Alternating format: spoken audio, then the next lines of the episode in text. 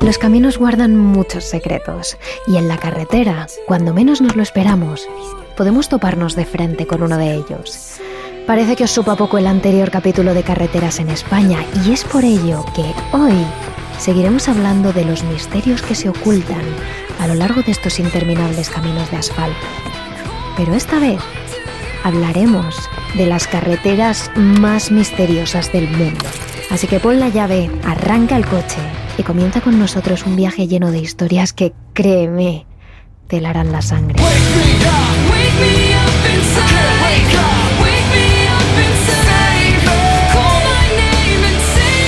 Terrores nocturnos. Bien entrena.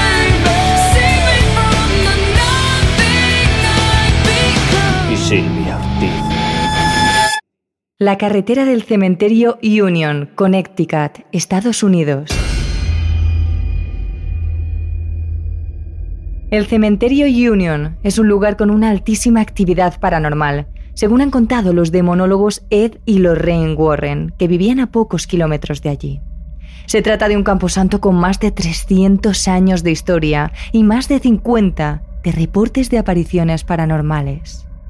Muchas personas se han encontrado con apariciones fantasmales, pero lo que llama la atención es que casi todas ven en el cementerio a los mismos entes, una dama de blanco y unos ojos rojos que les observan desde la espesura con malicia. Ed y Lorraine Warren afirman en su libro El cementerio que la energía negativa de este campo santo es tal que llega a unos 10 kilómetros a la redonda y que por lo tanto ha influido en las vidas de miles de personas. Por todo ello, no es de extrañar que precisamente la carretera que bordea el cementerio Union sea una de las carreteras más malditas del mundo, una en la que se reportan miles de encuentros paranormales, damas blancas, autoestopistas fantasmas, espíritus vestidos de época, prácticamente cualquier cosa. Precisamente os contamos ahora dos de las experiencias paranormales más aterradoras sucedidas en esta carretera y recogidas por Ed y Lorraine Warren.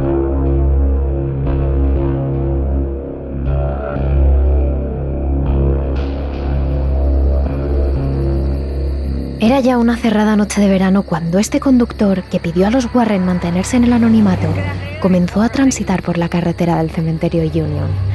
Se trataba de una carretera rural, bordeada por los árboles, en la que la luna brillaba intensamente en el cielo.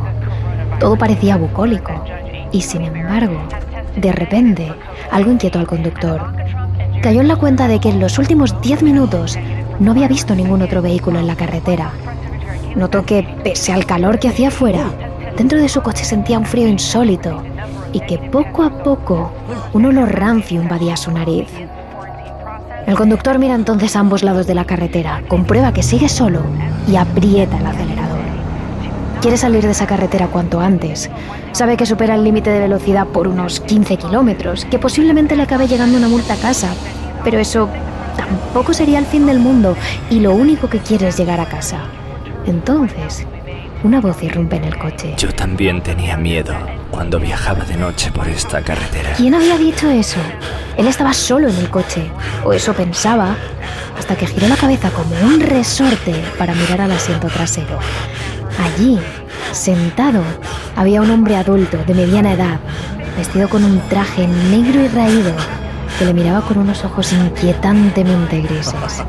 Entre risas, con una voz escalofriante, el hombre del traje continuó. Algún día serás como yo, y entonces no te asustarás de nada. El instinto tomó el control del cerebro del hombre. Apretó el freno, soltó el volante, apagó el motor y salió pitando del coche, dejándolo literalmente en medio de la calzada. Mientras respiraba pesadamente por la ansiedad, el conductor miró de nuevo su coche. Allí dentro seguía el hombre del traje, gritándole y haciéndole señas para que volviese a entrar. Pero el hombre solo corrió, corrió sin mirar atrás, sin parar de respirar, hasta que divisó otro coche. El conductor del nuevo coche bajó la ventanilla. En su interior solo había tres jóvenes prácticamente borrachos que se rieron de su historia. no le servía de ayuda, así que simplemente siguió corriendo mientras su cabeza bullía de preguntas. ¿Quién era ese hombre? ¿Qué quería? Finalmente el señor, cansado, tiene que parar un segundo a recuperar el aliento. Se detiene, pone las manos sobre las rodillas y respira fuertemente, cuando de repente unos faros brillan en el horizonte. Apenas puede creerlo, pero ese coche que se acerca lentamente hacia él es su propio coche, con el hombre del traje al volante. El coche se detiene justo a su lado y desde dentro, el señor del traje le sonríe de una forma perturbadora y escalofriante, dejando ver todos sus dientes, unos dientes negros y podridos. Y entonces le dice una última cosa. Puede que no me creas, pero algún día serás como yo. Y así sin más, el espíritu maligno se esfumó en la nada, desapareció completamente y el coche se quedó absolutamente vacío. El hombre se quedó allí, clavado en la carretera desierta en plena noche, mirando como su propio coche le iluminaba con los faros. El hombre tardó varios minutos en reaccionar hasta que se dio cuenta de que su única opción era subirse a su coche y volver a casa. Este es solo uno de los testimonios anónimos que los Warren han recogido sobre encuentros en carretera en el cementerio Union, pero hay muchos otros testigos que deciden dar un paso adelante y contar su historia con fechas y con nombres. Es el caso de Val Tanevik, que no tiene ningún problema en hablar de su encuentro en carretera.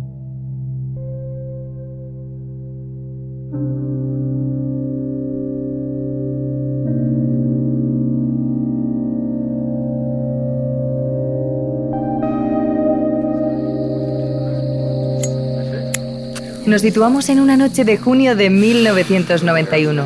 Como cada día, Val terminaba su jornada como camionero poco antes de la medianoche. Se fumaba un cigarrillo con los compañeros y cogía su coche después de tirar los restos de la cena a la basura.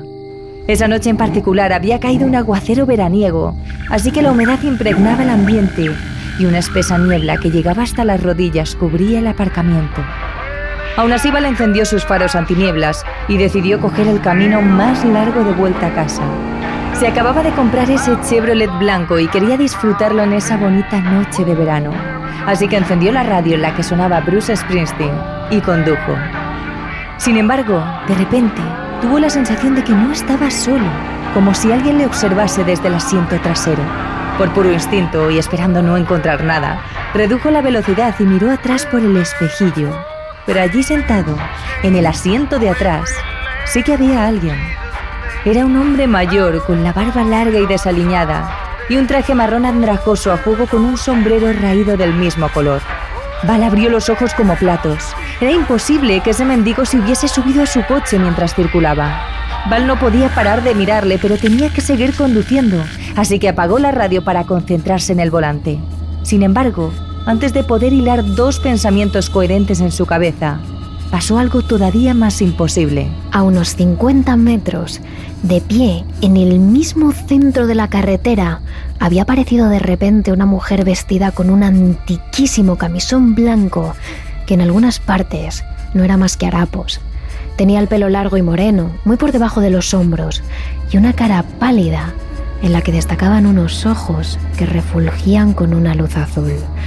La mujer levantó un brazo huesudo indicándole a Val que se detuviera. El camionero intentó frenar, pero notó como su nuevo Chevrolet derrapaba por la humedad y la niebla. Entonces miró rápidamente al asiento trasero para ver cómo estaba el vagabundo, pero de alguna forma había desaparecido. Su coche volvía a estar completamente vacío. Decidió entonces centrarse de nuevo en la mujer. Sacó la cabeza por la ventanilla, la gritó que corriese, que se apartase, que no le daba tiempo a frenar. Pero ella seguía allí, parada, hasta que finalmente el coche la atravesó. No había otra forma de describirlo, la pasó justo por el medio, y justo antes de conseguir frenar, Val sintió como un frío glacial atravesaba su cuerpo. Cuando el coche por fin se detuvo, Val miró por el retrovisor lleno de ansiedad, pero la mujer seguía allí parada, mirándolo fijamente. Ni siquiera había parpadeado al ser atropellada. Val estaba a punto de colapsar sobre el volante cuando un olor a polvoriento, a rancio, inundó todo su coche. Fue en ese momento cuando la dama de blanco pasó por delante del coche y avanzó carretera arriba hasta la colina que resguardaba la iglesia episcopal. Desde el cristal del retrovisor, Val pudo distinguir dos últimos detalles. Del cuello de esa mujer colgaba una pesada cadena de oro, y de sus piernas, donde el camisón no era más que jirones, colgaban trozos de carne chamuscada. Por más que Val le gritó a la mujer que parase, que quería ayudarla, e incluso salió del coche para detenerla, ella siguió adelante hasta desaparecer en la iglesia episcopal. Sin embargo, una vez fuera, el camionero se dio cuenta de que allí donde había atravesado a la Dama Blanca, su nuevo Chevrolet tenía una importante abolladura.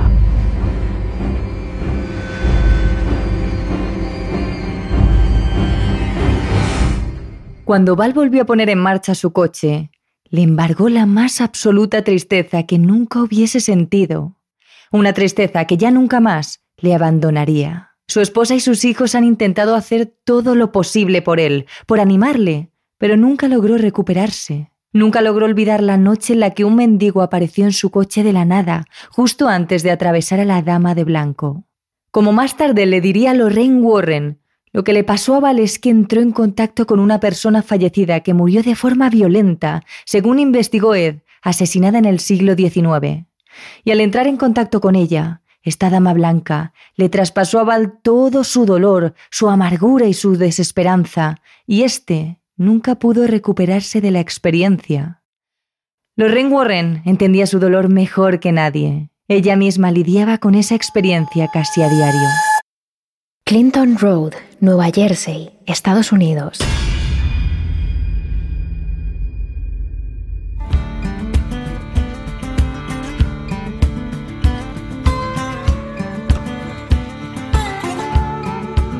Continuamos nuestro viaje por una de las carreteras más embrujadas de todo Estados Unidos. Esta carretera comienza en la Ruta 23, en el norte de Nueva Jersey, y recorre un largo camino hasta Greenwood Lake, un lago situado justo en la frontera con Nueva York, donde finaliza su trayecto. 16 kilómetros de asfalto se extienden prácticamente en línea recta y atraviesan el municipio de West Milford, que destaca por estar prácticamente deshabitado.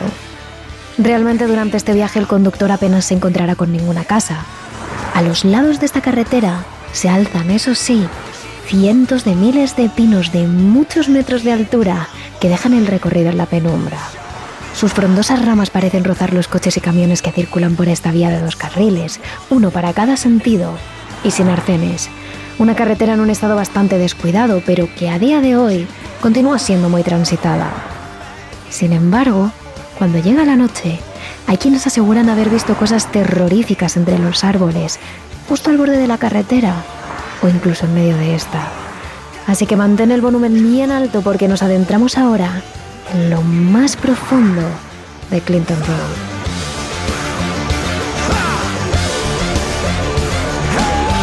Se dice que existían multitud de leyendas de ese lugar mucho antes de que se construyese la propia carretera.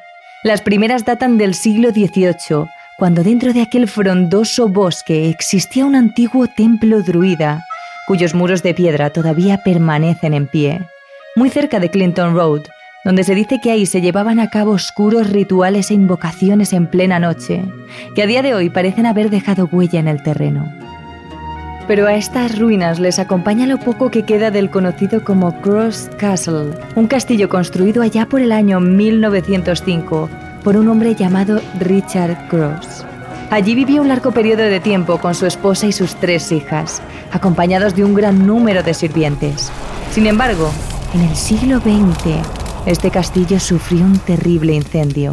Se desconoce si allí murieron personas calcinadas por las llamas, pero lo que sí se sabe es que cualquiera que se acerque ahora a aquel lugar experimenta una sensación terriblemente extraña que le invade todo el cuerpo hasta llegar a lo más profundo de sus huesos. Hay incluso quienes, estando en perfecto estado, al llegar allí, han empezado a sufrir convulsiones. La revista estadounidense Weird and Jay recopiló algunas de las experiencias que vivieron allí exploradores o conductores que decidieron adentrarse en ese castillo. Hace aproximadamente un mes, mi hermana, su esposo, mi novio y yo decidimos dar un paseo por Clinton Road. Partimos de la ruta 23 y eran alrededor de las doce y media de la mañana.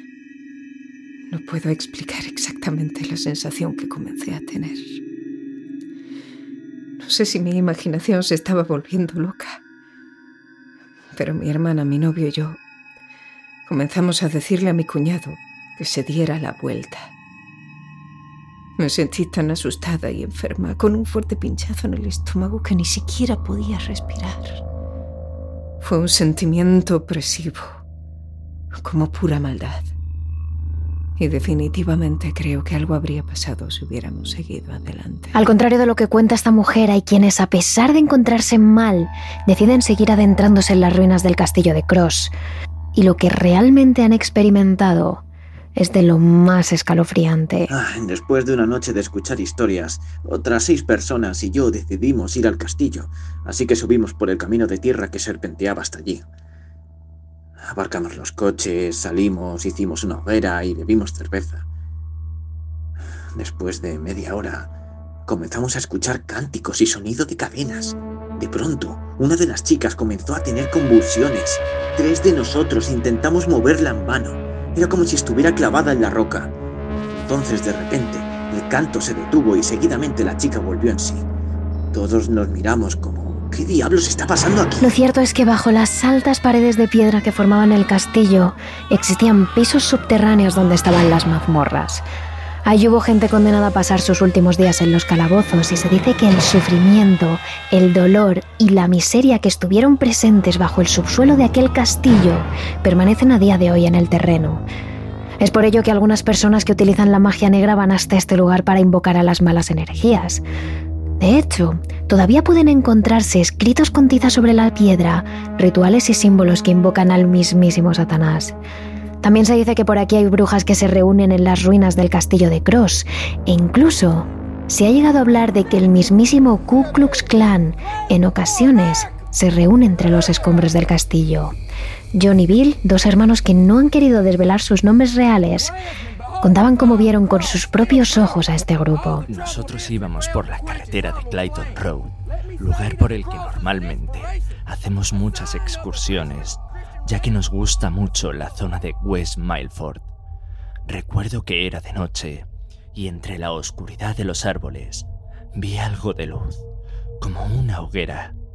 Como a esas horas apenas había coches, le dije a mi hermano de aparcar a unos pocos metros de allí para acercarnos a ver qué era aquello.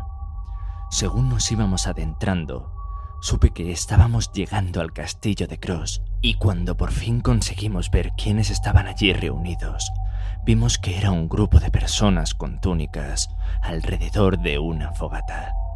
Entre ellos, diferenciamos al líder, que iba vestido con el atuendo típico del Ku Klux Klan. No sé si fue una rama o qué. La cuestión es que hicimos ruido sin querer. Y fue ahí cuando se giraron todos de golpe hacia nosotros. Sorprendentemente, nos animaron a unirnos a ellos. Pero mi hermano y yo salimos corriendo. Bill y John escaparon en la oscuridad de la noche lo más rápido que pudieron. Mientras lo hacían, escucharon cómo detrás de ellos las pisadas de aquellas personas encapuchadas hacían crujir las ramas y romperlas a su paso. Al girarse para mirar la distancia que les separaba de aquel grupo, los hermanos aseguran que algunos de ellos llevaban escopetas. Finalmente los jóvenes consiguieron llegar a su vehículo y escucharon cómo los extraños montaban en sus coches para perseguirles. Afortunadamente, pudieron huir, pero a partir de ese momento tanto Bill como John tienen claro que jamás volverán a adentrarse en la oscuridad del bosque que recorre Clinton Road. Pero la carretera a la altura del castillo de Cross no es el único punto donde ocurren cosas de lo más extrañas. Hay un puente, el puente de Clinton Brook, en el que la carretera cruza por encima de un embalse y donde, según cuenta la leyenda, merodea el fantasma de un niño. No se sabe bien cómo murió. Hay quien dice que él mismo se tiró porque sus amigos le retaron, otros cuentan que fue empujado por un adulto al embalse, pero lo que sí se sabe es que el pequeño murió ahogado en esas mismas aguas. Cuenta la leyenda que si arrojas una moneda al agua justo encima del puente donde el pequeño perdió la vida, esta moneda aparecerá en medio de la carretera en el mismo instante en que te des la vuelta. Es por ello que arrojar dinero a este embalse se ha convertido casi en una tradición de la zona y es cierto que la mayoría de monedas quedan abandonadas en el fondo del agua. pero hay quien asegura que ha vivido allí cosas que jamás olvidará.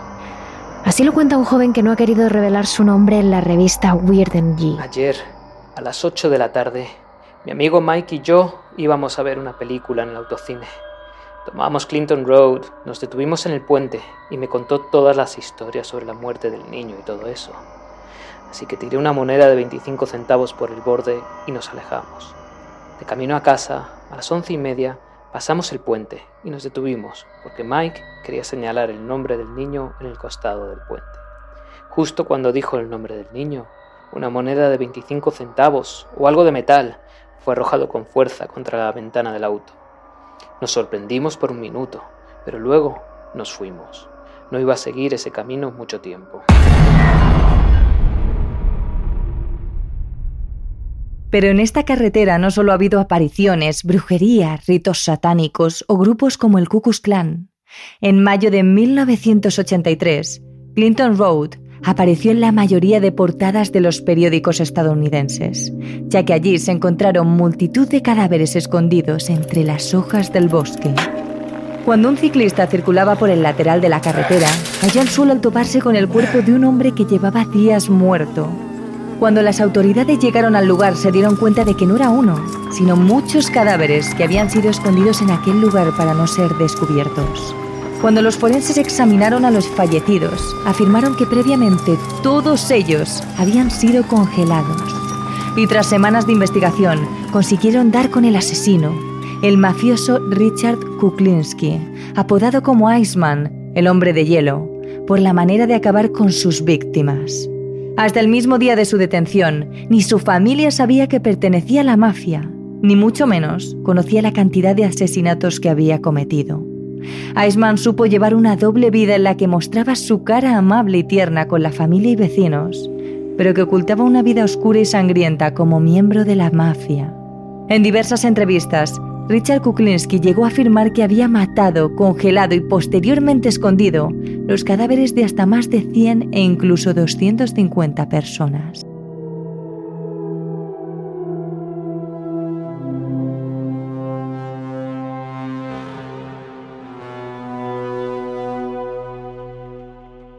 Y hasta los mismísimos extraterrestres parece haberles llamado la atención esta larga carretera de West Milford, porque hay quien asegura haber tenido encuentros con seres que no son de este planeta. Algunas personas afirman que mientras conducían a altas horas de la noche por la carretera Clinton, vieron como en el cielo aparecían unas luces de forma extraña que se movían a velocidades sobrenaturales. En varios testimonios las personas cuentan como esas luces de diferentes colores y que aparecían de la nada Estuvieron un rato bastante largo siguiendo a los conductores a lo largo de la carretera, a unos cientos de metros de altura, hasta que a los pocos minutos desaparecieron rápidamente y sin dejar rastro. Por todo ello no cabe ninguna duda de que Clinton Road se ha ganado el puesto de ser la carretera más embrujada de Estados Unidos y quién sabe si del mundo entero. La autovía A27, Alemania. Esta carretera fue construida en el año 1929 para unir las poblaciones de Bremen y Bremerhaven. Los lugareños tardaban horas cada día en ir de una ciudad a otra antes de que se construyese esta carretera, así que para ellos resultó prácticamente un sueño hecho realidad por el tiempo que se ahorraban. Sin embargo, la bendita carretera no tardó mucho en convertirse en la carretera maldita. Desde el mismo momento en el que se inauguró, comenzaron los accidentes. Centenares de personas se salían de la carretera, perdían el control del coche, se estrellaban contra los coches de al lado. Al principio se atribuyó todo a una falta de prudencia de los conductores, hasta que se dieron cuenta de que todos estos accidentes, todos y cada uno, ocurrían en un punto, el kilómetro 239 de la A27. Era algo que ninguno de los vecinos entendía. Se trataba de un tramo recto, en buenas condiciones, con buena visibilidad. No había nada racional que pudiese provocar los accidentes. Hasta que los conductores, muchas muertes después, perdieron el miedo a hablar sobre lo que realmente pasaba en esa carretera. Muchos de ellos, aun a riesgo de que los tacharan de locos, contaron que al pasar por el kilómetro 239, una extraña sensación comenzaba a invadirlos, como si una fuerza misteriosa poseyera el coche e intentara sacarlo fuera de la carretera, pese a que ellos agarraban el volante con todas sus fuerzas. Evidentemente, con los testimonios de estos conductores no tardó en crearse una leyenda negra. Los vecinos pensaron que este tramo de la carretera estaba poseído por una fuerza diabólica que intentaba asesinar gente sin piedad. Y poco a poco, la gente comenzó a evitar pasar por el kilómetro 239, y este pasó a ser conocido como el tramo de la muerte.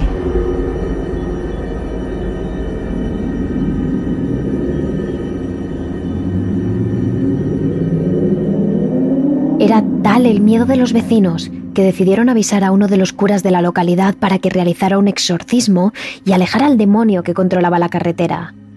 Y efectivamente, el cura se plantó en la carretera con su rosario, su Biblia, su cruz y su agua bendita. Pero todo esto solo pareció enfurecer aún más al demonio porque a partir de ese momento todos los aparatos electrónicos que pasaban por este tramo parecían volverse locos las radios de los coches sufrían interferencias, la policía no podía comunicarse por radio, las agujas que marcaban la velocidad o la gasolina corrían de arriba abajo sin parar. Y por supuesto, los accidentes continuaron. Debido a las constantes muertes en este tramo y a la presión de la gente, años después a la policía no le quedó más que investigar, pero desgraciadamente no encontraron allí nada que explicase el elevado número de muertes, ni la fuerza inexplicable que poseía los vehículos, ni las interferencias. Así que decidieron contactar con Carl Werns, un investigador paranormal. Pero Carl barajó una teoría completamente distinta. Él pensaba que bajo la carretera corría un río subterráneo y que la fuerza misteriosa que sentían los conductores era su corriente magnética y así lo demostró cuando caminó por este tramo de la carretera con una vara de metal que sin motivo aparente salió disparada de sus manos. Así que para arreglar todo enterró bajo la carretera un amuleto de cobre para contrarrestar el efecto magnético del río. Sin embargo, la gente no se tragó ni una palabra de la explicación científica de Carl. Pensaban que ese investigador les había engañado para tranquilizarlos. Pensaban que lo que realmente había enterrado era un amuleto para alejar al demonio, pero fuera como fuera, algo sobrenatural o un problema de diseño, lo cierto es que la leyenda negra sigue pesando sobre la carretera A27. Miles de conductores siguen a día de hoy evitando pasar por ese tramo. Los vecinos de las dos poblaciones siguen contando la leyenda y el kilómetro 239 continúa marcado como un punto negro en la red viaria alemana. Las carreteras de Milán, Italia. Nos situamos en una carretera que serpentea la frontera germano-austriaca allá por el año 1975. Anteriormente ningún conductor había denunciado nada raro en aquella autovía. Todo era normal. Pero ese año las cosas empezaron a cambiar. La policía italiana empezó a recibir algunas llamadas afirmando que los conductores veían a una monja cruzar la carretera por un tramo en el que no había casas, ni población, ni conventos. Al principio pensaron que se trataba de una broma, pero cada vez más y más conductores llamaban al despacho para denunciar que una anciana, vestida de monja, se aparecía en uno de los arcenes de la carretera. Todos coincidían en lo mismo. Llevaba una túnica negra, un rosario en la mano, y aunque su cara era de lo más angelical, no parecía haber bondad en el corazón de aquella anciana.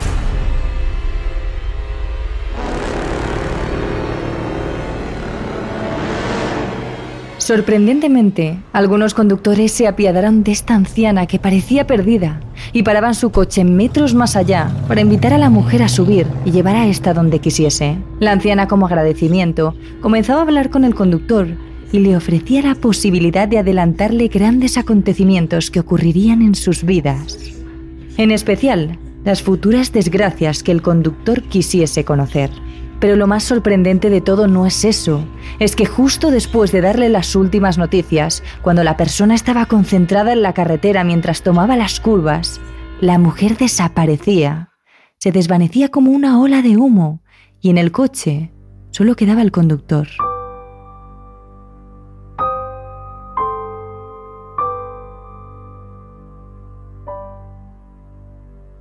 La policía tuvo que acudir en diversas ocasiones hasta esa carretera en busca de alguien que decían que desaparecía pocos minutos de entrar en su coche. La situación llegó hasta tal punto que hasta los propios agentes de seguridad amenazaron a los ciudadanos con multar a aquellas personas que llamasen denunciando la desaparición inmediata de la monja que montaba en su coche. Pero en 1980, sorprendentemente, parece que esas llamadas dejaron de sucederse. Ya nadie más vio a esa mujer aparecer en el arcén de la carretera. Su visita dejó de producirse repentinamente. Desapareció igual que lo hacía cuando estaba en el coche montada. Hay quien dice que todo esto fue un bulo, una broma de los ciudadanos. Pero no todos conocían esta historia y menos aún sabían con certeza cómo era esa monja. Pero a la hora de llamar alertados a la policía, los detalles y la historia que contaban coincidía casi a la perfección. ¿Podría ser todo esto casualidad? Sin embargo, precisamente a partir de 1980 fue cuando los conductores que entraban y salían de la ciudad de Milán empezaron a decir que en medio de la carretera encontraban a una monja vestida de negro, con un rosario y de rostro anciano y angelical. Los que se atrevieron a recogerla relataban que lo único que la monja les dijo antes de desaparecer fue que el 27 de febrero Milán caería bajo un potente terremoto pero no les dijo el año. Afortunadamente su predicción aún no se ha cumplido, pero aún hay tiempo. ¿Será la misma monja prediciendo de nuevo las desgracias que tanto le gustan?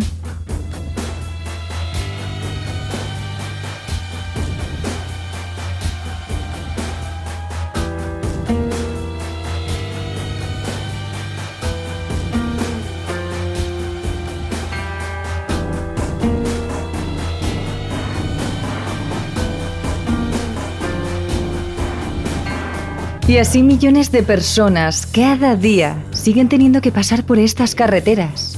Carreteras utilizadas por asesinos, por ritualistas satánicos, carreteras que guardan terribles maldiciones y que castigan a los conductores con apariciones espectrales. Estas son, por supuesto, solo algunas de las carreteras más malditas del mundo, pero hay muchas más. Si quieres saber más sobre ellas, ya sabéis que en nuestras redes sociales dedicamos la semana a ampliar información. Enseñamos fotos, compartimos historias, recomendamos libros. Somos arroba terroresen en Twitter y arroba terroresnocturnos barra baja TRN en Instagram. Y ahora solo nos queda preguntar, ¿cuál ha sido vuestra experiencia en carretera más terrible?